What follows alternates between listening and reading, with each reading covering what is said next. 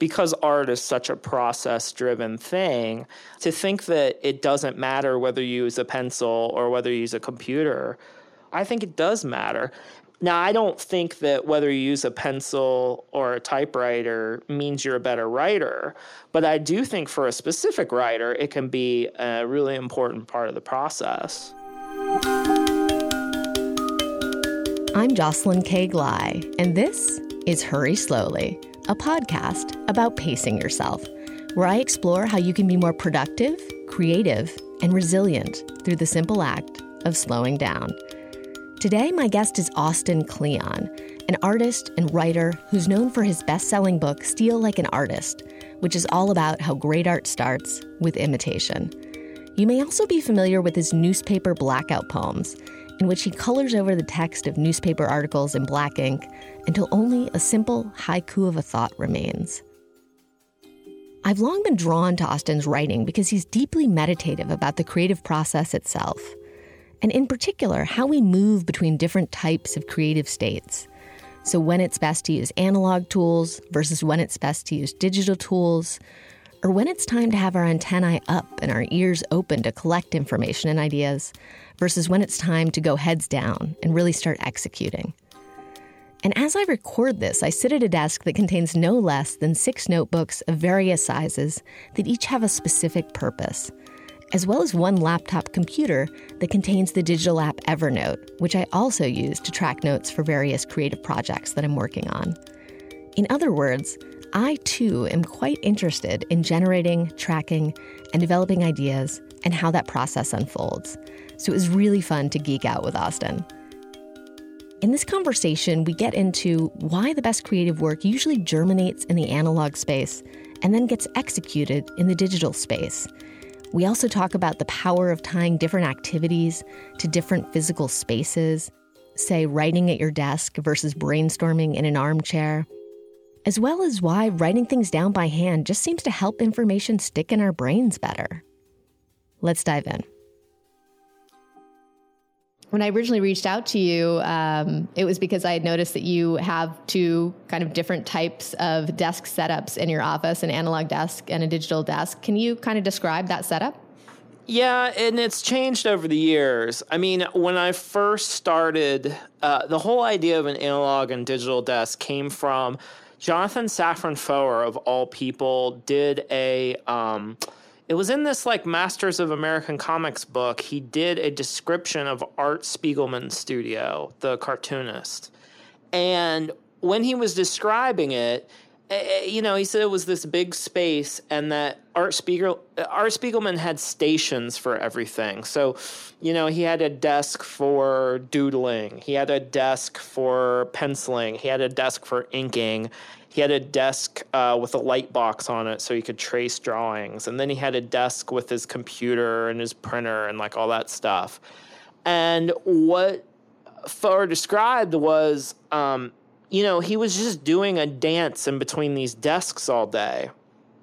And Spiegelman's an interesting uh, cartoonist because he works in layers. He'll, if you look at his originals, he'll start with like a red pen and he'll you know, draw a, a, very rough thumbnail, and then he would, um, and I mean, this is like ten years ago. His it might be even different now, but then he'd put it on a light box and trace over it with blue ink, and then you know, so he was constantly layering things, and he's he was also a cartoonist that um, would you know, scan drawings into the computer and mess around with them, print them back out. So I got really inspired by this whole idea of dancing in between desks and I, like I said, that was like 10 years ago when I wrote, read about that.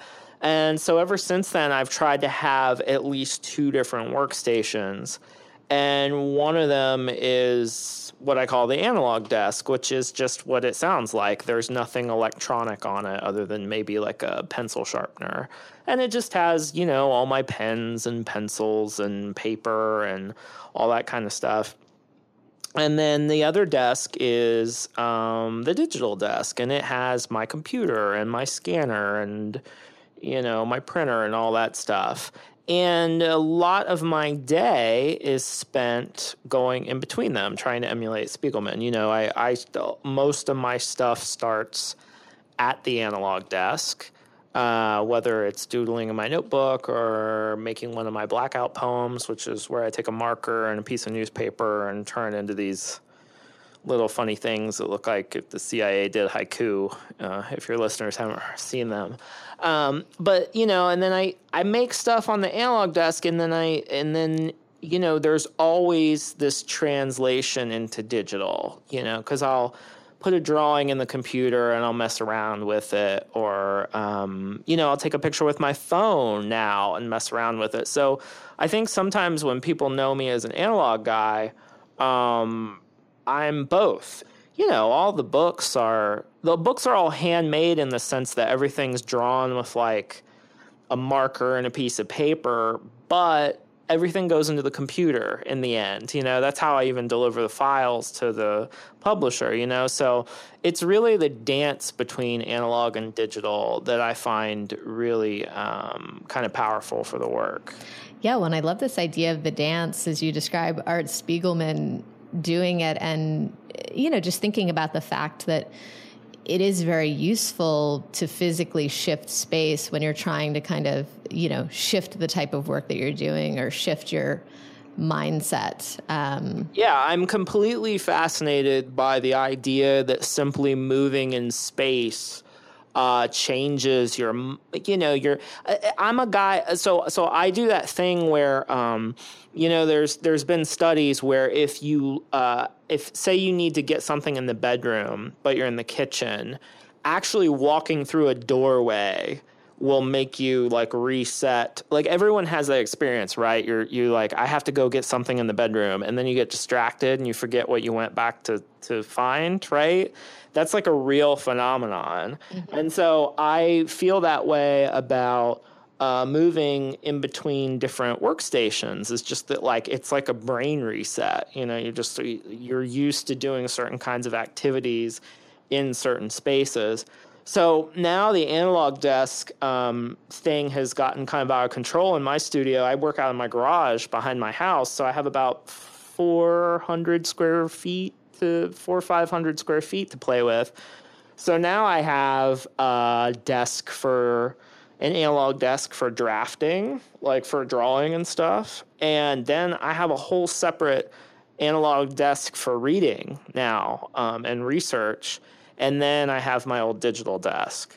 Um, and so, you know, I've, you know, things have kind of, over the years for me, have kind of evolved as I've had more space and so that's kind of where I am now. So you're working up to these Art Spiegelman levels of uh, desk capacity. I was, as you were describing that, I, I was like, how many desks does this man have? Well, what's interesting about it is I'm not a guy, I could work in a closet. I don't really think that having more space helps me that much. Um, and it was funny, I was just talking to my friend Wendy MacNaughton about this because um, you know, she has this big, beautiful studio that looks over the bay in San Francisco. Mm-hmm. And we were just talking about how, like, once you have it, you're like, I don't really need this. I could go back to working in like a tiny little space, you know, because um, so much of what Wendy and I do is in miniature, you know, it's like in a sketchbook or it's on the page. And so, you know, I don't need like, I don't have like welding equipment, you know, I don't have like, I just, you know, so um, space can get too big, I think. Sometimes, you know, you can have too much space.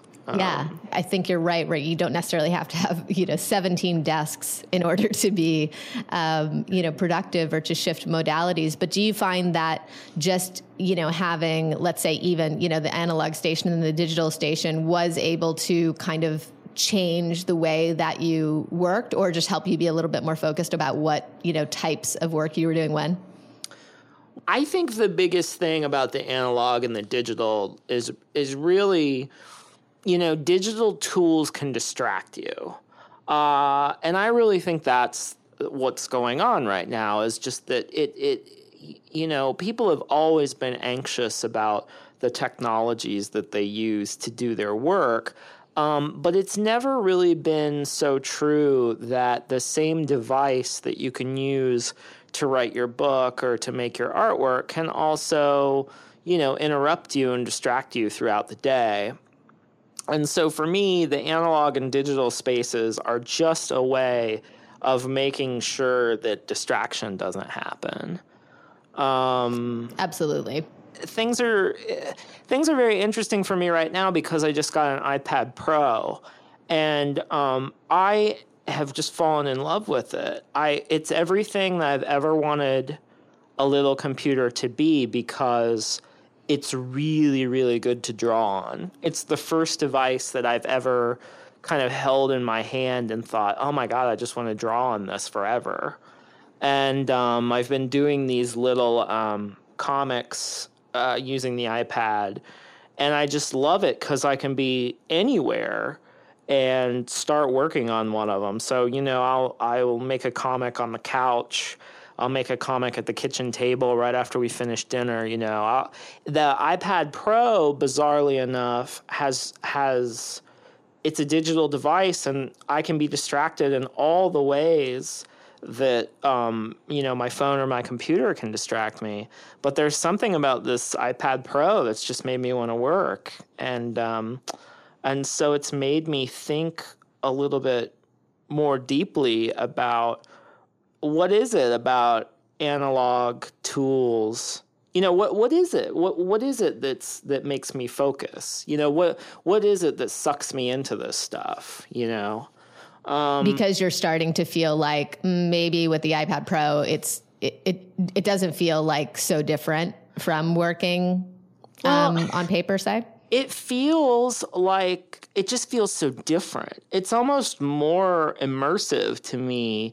I, I do think that the the the fact that you're using a stylus, there's something about it that um, I just want to I just want to play. It, it's a playful thing, and and I wonder if at some point if the tool will stop being a toy and I won't want to play with it so much because I've only been using it for about um, uh, two weeks. But it does sound like I mean, part of it is that you know at least even if it's a digital tool, you're still using it. Um, you know, and maybe it's the quality of you're saying as the stylus, like it's still very physical, which yes. which seems to be sort of a key element here, you know, as opposed to using a mouse, for uh, uh instance. Uh, yeah, uh, years ago, like uh, 2007, I was hanging out with Lynda Barry, and I was telling her I was doing these, you know, comics with the computer, and she was just, you know, she was really like ugh the computer. And and and but then I told her well I have this little drawing you know I have this little drawing tablet that's kind of cool that lets me and she was like oh so you're still using your hands. There's something about being you know there, there there's something about having your hand in motion that I think is really the magic of it. Mm-hmm. But, you know, the other thing was, you know, my stupid iPad is connected to my iMessages. So my dad called the other day and it like took over the whole screen. You know, I was drawing and all of a sudden, hey, dad's calling. And it's like, oh God, you know, it's that kind of. So, yeah, it can still distract you. So I want to come back to something you said earlier. Um, you said people have always been anxious about the tools that they use to do their work. What mm-hmm. were you mm-hmm. thinking of? Um, well, I think that technological anxiety.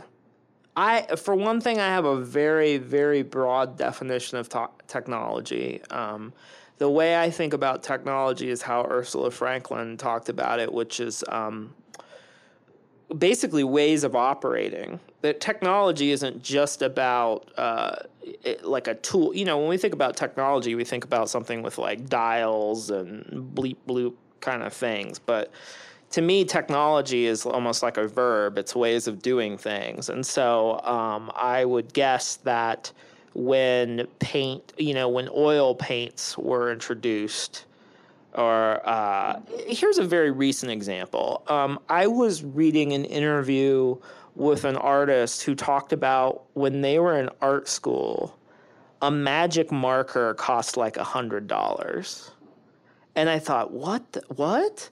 But if you think about it, markers are a fairly recent technology. Like markers were only introduced in like I I don't, I don't know for sure, but mid-century you know, uh, 20th century. And that blew my mind to think about that because markers are so ubiquitous now. I mean, you almost think of a marker as a, as a, um, you know, you just take it for granted.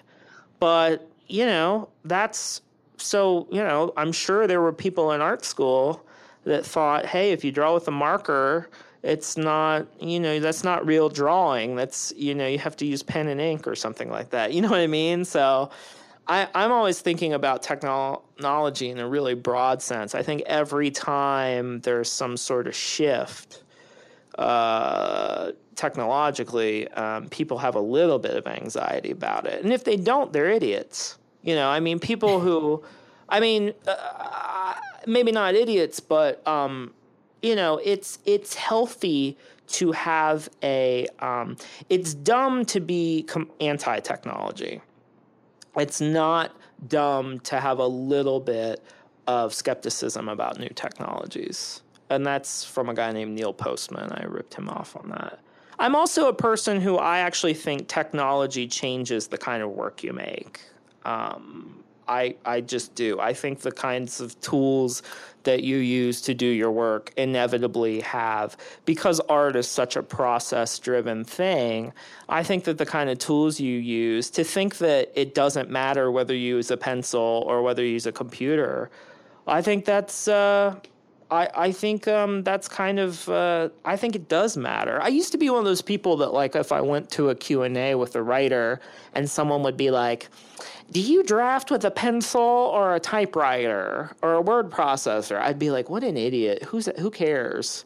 But now I think that that's actually a really good question. Um, now, I don't think that whether you use a pencil or a typewriter means you're a better writer, but I do think for a specific writer, it can be a really important part of the process. And I think that a lot of artists downplay it. They're like, "Oh, well, you know, I would make I would make the same stuff whether I'm using a computer or a pencil," and I, I just don't think that's true. I think it's um, art is such a again, art is such a process-driven thing that you know, your tools are inevitably going to affect the way you work. It's time to pause now for a quick break to thank our sponsors.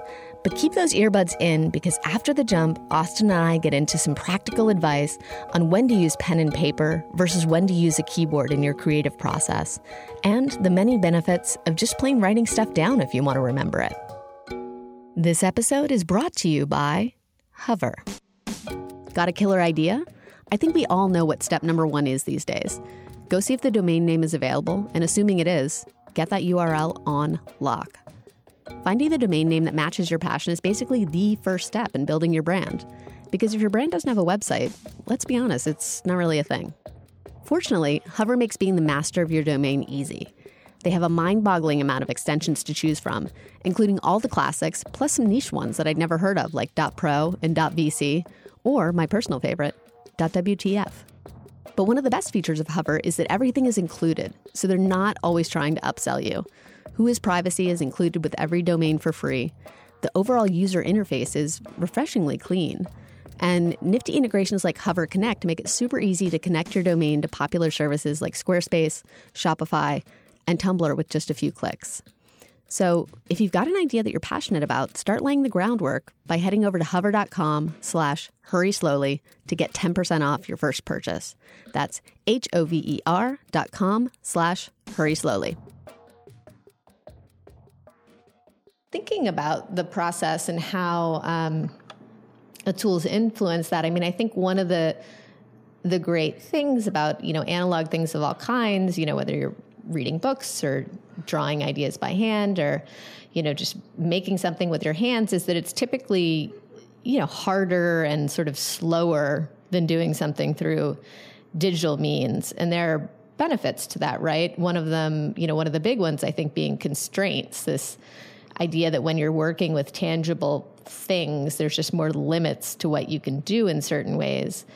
And when there's more constraints you have you kind of have to be creative. Um, I was thinking about that. Artist Andrea Zittel has this quote that the creation of rules is more creative than the destruction of them, which I always liked. Um, yesterday, I was listening to a uh, uh, I was listening to an interview with uh, these fellows on the Meet the Composer podcast, and these guys, and I forget their names, um, but they uh, they do things like they make albums just using um, sounds from their washing machine. So like they'll record their washing machine, you know, doing different things, and then they'll put it in the computer, and they will make all these new sounds. And um, a lot of people ask them, like, isn't this like super hard? Isn't this like why why don't you just why don't you just do anything? Like, why limit yourself to using, you know, just the sounds from your washing machine? And these guys said, they said, you know, it lo- it seems like it would be harder, but it's actually easier because we know what we can work with. You know, we have these parameters, we have these constraints, and then the fun is seeing what we get out of it. And I think every, you know, every practicing artist figures that out pretty quickly that when you can do anything, you do nothing, you know, because you're paralyzed. And so, one of the first things to do if you want to make work is to give yourself some rules, give yourself some constraints. And I think that's really what cripples people when they first get started is that they just have the, there are just too many possibilities. And I think that's true in life too. I think that when you have uh, too many possibilities, um, it can be impossible to know what to do next. You know, my wife and I have had uh, really wonderful. You know, I've been really, I've had a great career so far, and we don't have a lot of um, constraints on our life. So we could live anywhere, like literally. We don't, you know, we're not that interested in living uh, around family. Uh, we're not super, we don't have commutes. We just need to be near an airport. And so trying to decide where to move in America has been like this complete struggle for us because we don't have any constraints. We could go anywhere, and so what do we do? We stay, you know. So um, I think these this idea of constraints in art and in life is super important. Um, I do think that there is something about uh, analog tools that there is a simplicity that I think can be easier to kind of get started with. Yeah, and I think I remember having a conversation with um, designer James Victore, who you probably know. You guys are mm-hmm. sort of neighbors now. Um, and he was, you know, talking about when, um, you know, he had students and they'd be working on a computer. There was just like too much design students in particular, there was just too much opportunity to waste time on details. You know, like they'd be like making the font bigger, making the font smaller, adjusting yep. the kerning, like changing the color, you know, and but all of that was sort of this way of procrastinating on, you know, doing the hard work of developing the larger, you know, vision or concept for a piece and there's something you know it feels like i guess there's something about digital where there's almost too much freedom too much possibility that you can kind of just uh, you know engage in a lot of those sort of um, you know, detail driven things before you even figure out like where you're really headed in the grand scheme of things in a way. Oh, absolutely. I mean, it, it's so easy to just start, you know, tweaking uh, and not have that big picture taken over. I think the other thing, you know, I come at this from two worlds because I come to it as a visual artist, but then I also come to it as a writer. And, you know, um, uh, Lynda Barry and and uh, Mary Karr actually too are are two people that have really inspired me. Uh, you know, Lynda Barry, she wrote a first novel, and it just kind of came out of her, and then she spent ten years trying to write her second novel, Cruddy. Um, and she just she said she just used the delete key too much um, and would never come up with anything. And so finally, Lynda's breakthrough was she said, "You know what? I'm going to write my novel using the same tools I use to make my uh, comics."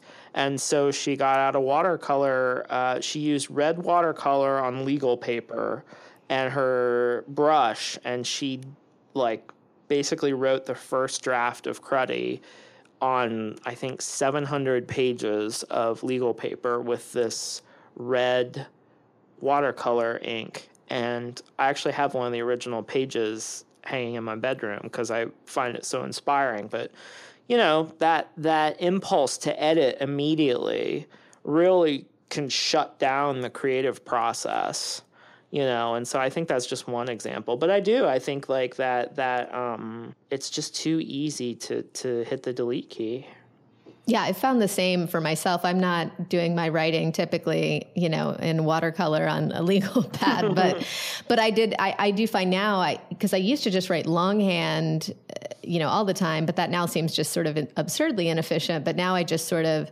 take a sharpie and have a big sketch pad and kind of sketch out, you know, the broad strokes of a piece, you know, or a blog post or a chapter or something before I write it, you know, kind of in the same way that right you might sketch a concept before you maybe go to your computer to design it. And there's something about that kind of getting those broad strokes out of the way before you can start editing that feels, uh, you know, so much more so much more constructive.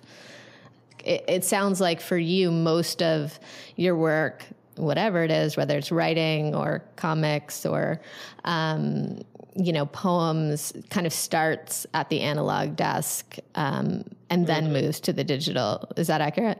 Yeah, it's never. I mean, it rarely goes the other way. Um, although I will get ideas from like poking around the internet, or mm-hmm. I'll say something on Twitter and I'll say, "Wait a minute, that should be a poem, or that should be a comic, or something like that." So it, but it's really switching back and forth in between the modes.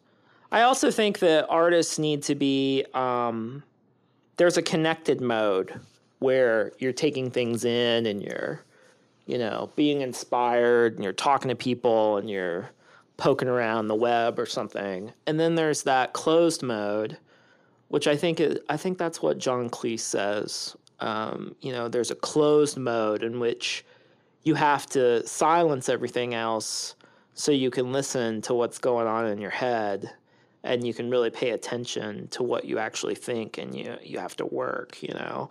And so it's like I'm I'm interested in these kind of binaries, you know, digital, analog, connected, disconnected, open, closed. You know, it's just like to me, it's like about bouncing between those modes constantly.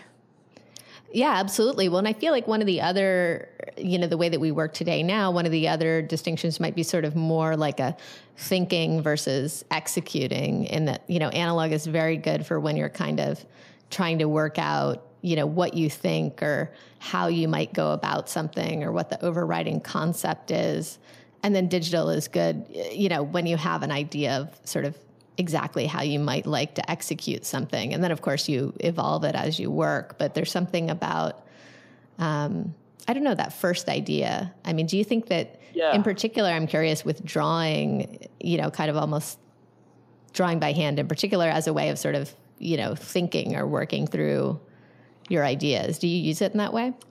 I have two. I have two thoughts. The first thought is that there's actually research.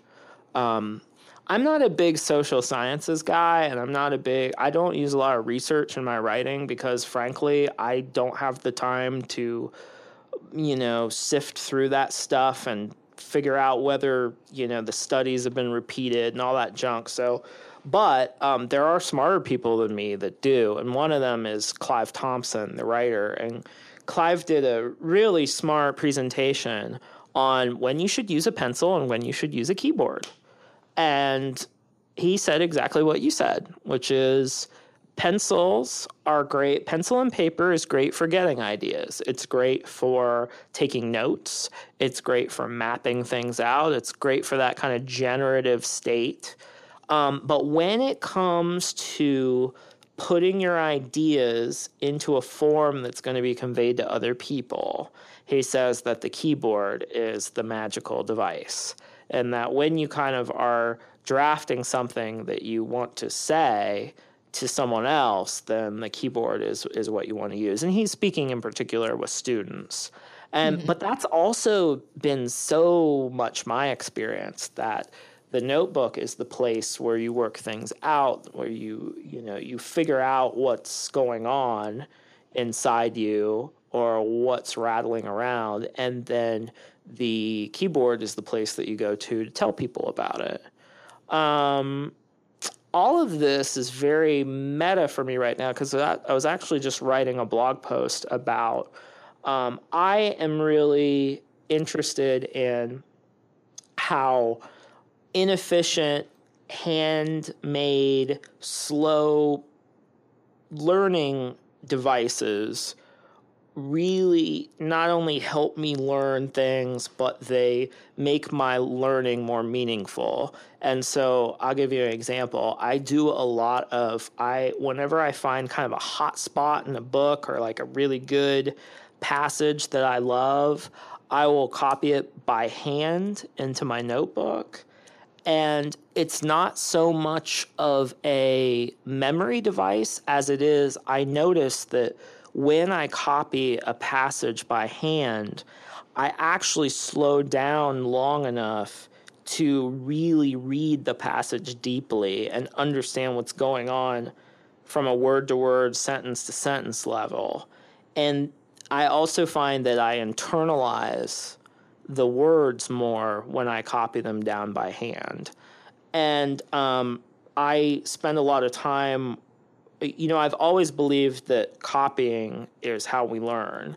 That you know, a musician, you know, copies the greats. You learn the scales, and then you cover the songs, and then you write your own music. Or a painter, you know, you copy the great paintings, and then you do your own work. Um, but it's never really become as clear for me as for when I had kids.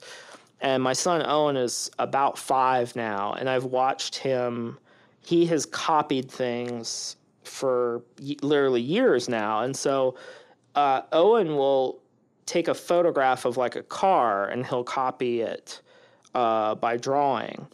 And um, he's utterly uninterested in the drawing once he's done copying the photo.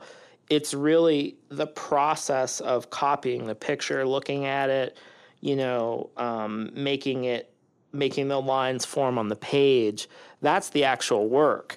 And once he's done with the drawing, he actually doesn't care what happens to it. So usually he'll like just leave it laying around the house or something and he'll never come back to it again. But the next day, I, or even the uh, you know a couple of minutes later, I've watched him do one drawing and then just immediately start a new one. Because what he's doing is he's not actually drawing in the sense of how we often think about drawing as like, you know, making a piece of artwork or representing something. What he's doing is he's literally figuring out how the car works by drawing all the different parts. He's he's like taking it apart in his mind. He's seeing all the connections by making the drawing. And so that has been super inspiring to me that it's actually you know, drawing is a noun and a verb. There's the verb of drawing, the doing the drawing, and then there's the thing you're left with after the drawing, the drawing, the piece of paper with ink on it. It's actually the ver- the verb is much more valuable to the artist and to the person who is um, doing the drawing. It's really the act of drawing itself that is so valuable because it's in the process of drawing things that you really start to understand them.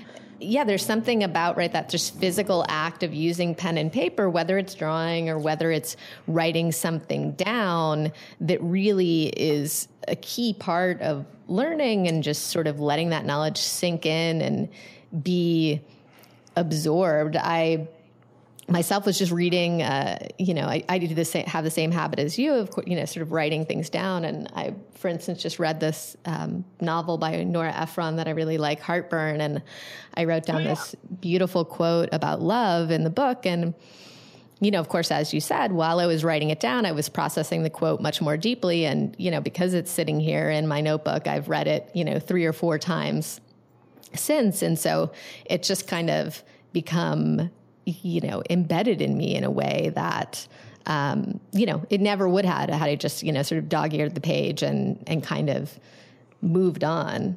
Right. Um, I just think the more that you can involve your body and the senses in your learning and in your work, the more, uh, just the more holistic and kind of uh, creative it's going to be. Um, and so I, I just think there's a certain kind of magic that happens when you can involve more of your senses and appendages, you know, yeah, in, in, in the work you're doing. And I think that's why working by hand is just so is is has so many good benefits. Well, did you you probably saw there was a recent study um, that, that was done with college students where they found that they had a much better grasp of sort of the core concepts of lectures when they wrote their notes by hand versus yeah. typing them on a laptop, right? Because it was sort of like Yeah. when you write, you just have to go more slowly. And so they had to kind of synthesize the concepts in a way that they, you know, did not have to if they were They typing. had to actually think, you know. You have to actually think. Nobody does any thinking anymore. you know, that's something that I mean, we really don't. I mean, I just read a really great book by my um, my friend Alan Jacobs, and it's called How to, How to Think. And I just, you know, so much of what we do, right? We're such a copy paste culture. You know, I think that anything that we can do in our lives that gives us time you know where we actually have to do some thinking whether it's synthesizing knowledge or you know having an argument you know one of the i think constantly about the ways that people can i think about reading a lot and different ways of reading. And um, i finally i have these blackwing um, clive thompson turned me on to these blackwing palomino pencils. They're just they have this really soft really black lead to them. And they're such a pleasure to use. And that's all i will read a book with now are these certain palomino pencils. And i i just notice that when i have a pencil in my hand and i'm reading it just feels so i just my brain feels on in a way that it doesn't uh, when i'm doing other kinds of reading and you know i'm always the reading process is so much better when I'm kind of irreverent to the text and I'm scribbling on it and I'm calling the author an idiot or I'm, you know, writing LOL next to it. You know, that marginalia is like really important to me. Um, but I just think like, I don't think we think because when do we get the opportunity? I mean, it's uh, particularly when you're reading things online, it's like, oh, here's this great article about whatever. Oh, cool, I got that. Now let me click on something else. You, you know what I mean? There's no there's no time to actually digest anything. There's no time to actually ponder anything. And so I think that any any little thing in our lives that can make us think about what's actually going on in our heads is valuable. I think that's why, um, you know, I write my notebook every morning uh, when we're having breakfast, and it's just such a, you know, just getting in touch with what's going on with yourself because I just feel like, you know, we're just this sleepwalking culture right now. People are just we're we're constantly connected to the machines and we're disconnected from ourselves. You know, it's the cliche thing. It's what everybody says right now. But. Coming back to the the topic of books though, I get the impression that you read, you know, mostly physical books as opposed to reading on a Kindle or, you know, I'm sure you do some reading online. It's unavoidable. Um, but for you, what's kind of the appeal of the physical artifact? And you were talking about marginalia, um, Mm-hmm. You know, and I guess single tasking too, right? Yeah, I just remember better. I remember books that I've read on paper more than I do ebooks. I just do. And I don't know, I don't have, you know, I don't have any kind of scientific evidence for it. I just I just remember it more. I remember what the cover felt like. I remember what the type was. I, you know, it's hard cuz uh as someone who makes books, they're incredibly visual and, and are designed to be experienced on paper. I understand the appeal of ebooks and I use them myself, you know. But uh, for me, uh, paper is just, you know, you can throw it across the room. It's it's so it's like and I, I wanted to come back to the point of technology i mean a book is a great piece of technology i mean a book it, it's portable it's durable it's you know you can burn it for f- fuel if you need to. I mean it's it's really a technology that i think is is you know it's one of the greatest inventions that humans have ever come up with. And so part of my dream especially with my kids is to help them understand that technology is is not just whatever is new. I mean technologies are ancient and there might be old technologies that help us do things better or uh, more in more meaningful ways than the newest, fanciest technology. And so, if you can think about a marker as a technology, if you can think about a book as a technology, if you can think about a pencil as a piece of technology, then you can say, okay, well, what's the best piece of technology for the job? And you can get past the whole Luddite thing and like being anti tech or whatever and say, well, I'm not anti technology. I'm just interested in the technology that's right for what I'm trying to do. I like Austin's idea that technology is really just a way of doing things. It's not about staying on the cutting edge or having the latest gadget. It's about carefully selecting the tools that are right for the job. They may be old tools or they may be new tools, but ultimately, you are the arbiter. Only you know what's best for your creative process. My own experience has been that it's easiest to explore and lay the foundation for an idea offline just last week, I was creating a keynote presentation for a talk, and I found myself composing it on the computer. And before I knew it, an hour had gone by as I fiddled with fonts and searched for the right images, but got not the least bit closer to understanding what I actually wanted to say. So I closed my laptop and I went and sat on my sofa with a sketch pad and a sharpie, and I stayed there until I mapped out the broad strokes of my talk. And then, with a clear idea of what I wanted to create, of what I wanted to say, I returned to my computer and banged out the keynote in a few hours. I don't think I've ever written a talk so quickly. My point is, the tools matter, and the order of operations matters. The constraints of old technologies like pen and paper and books and blackboards can help us focus our minds and sharpen our ideas in a way that's almost impossible on a computer. Because when it comes to creativity, limitations can actually be quite liberating. On next week's show, I'll be talking with Ann Friedman, a whip smart journalist and the co host of the popular podcast Call Your Girlfriend. As I'm sure I don't have to tell you, we're living in a moment where the news is coming at us at a pace and a pitch that can feel almost debilitating. Ann and I talk about how to find balance and maybe even a little sanity amidst the daily media onslaught. The conversation was full of thoughtful analysis and practical tips, so be sure to tune in for that next Tuesday. And if you want to get a heads up when new episodes come out, you can sign up for my weekly newsletter on the podcast website. The newsletter also includes a curated roundup of smart articles and tips on finding more meaning and creativity in your daily work. It's a real labor of love for me, and if you like the show, chances are you'll probably dig it. You can subscribe at hurryslowly.co. That's hurryslowly.co slash newsletter. And now it's time for our final moment of Zen. You know, there's that apocryphal story about Picasso, and, you know, uh, some lady sees him in the park and she says, uh, Oh, Mr. Picasso, can you draw me a, you know, can you sketch me something? And he says, Yes, madame, I can. And, you know, he makes a little doodle and he gives it to her. And he says, That'll be $5,000. She says, $5,000. It took you five seconds to draw. He says, Madam, it's taken me my whole life. You know, yeah. that's not, it's not true, but there is an element of that, that even if you have tools, uh, you know, you still have to put in that incredible long time it takes to get good and to have good ideas and to be in touch with what you do creatively. Yep. No shortcuts. No shortcuts. as far as like becoming, there's no shortcut to becoming a whole human being.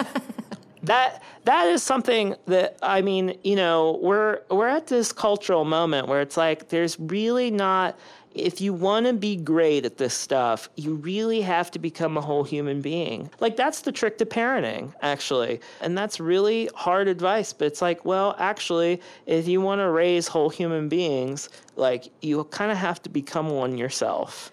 and it's like, oh crap. Like, I'm really behind on this, you know? But there's no shortcut to it. This show was created using lots of ideas conceived in my Moleskine notebook and a raft of cool digital and analog tools, including the Apogee Duet audio interface, an iPad with the Apogee Meta Recorder app, an Electro Voice RE20 mic, and the Zencastr recording app. It was produced in Logic Pro by Matt Susich, and our theme music, Calm Revelation, was created by Devin Craig Johnson. Unfortunately, I have no idea what tools he used for that. If you'd like to support the show, a great way to do it is by leaving a review on our iTunes page. There's a link in the show notes. As always, thanks for tuning in, and don't forget if you want to remember an idea, write it down slowly.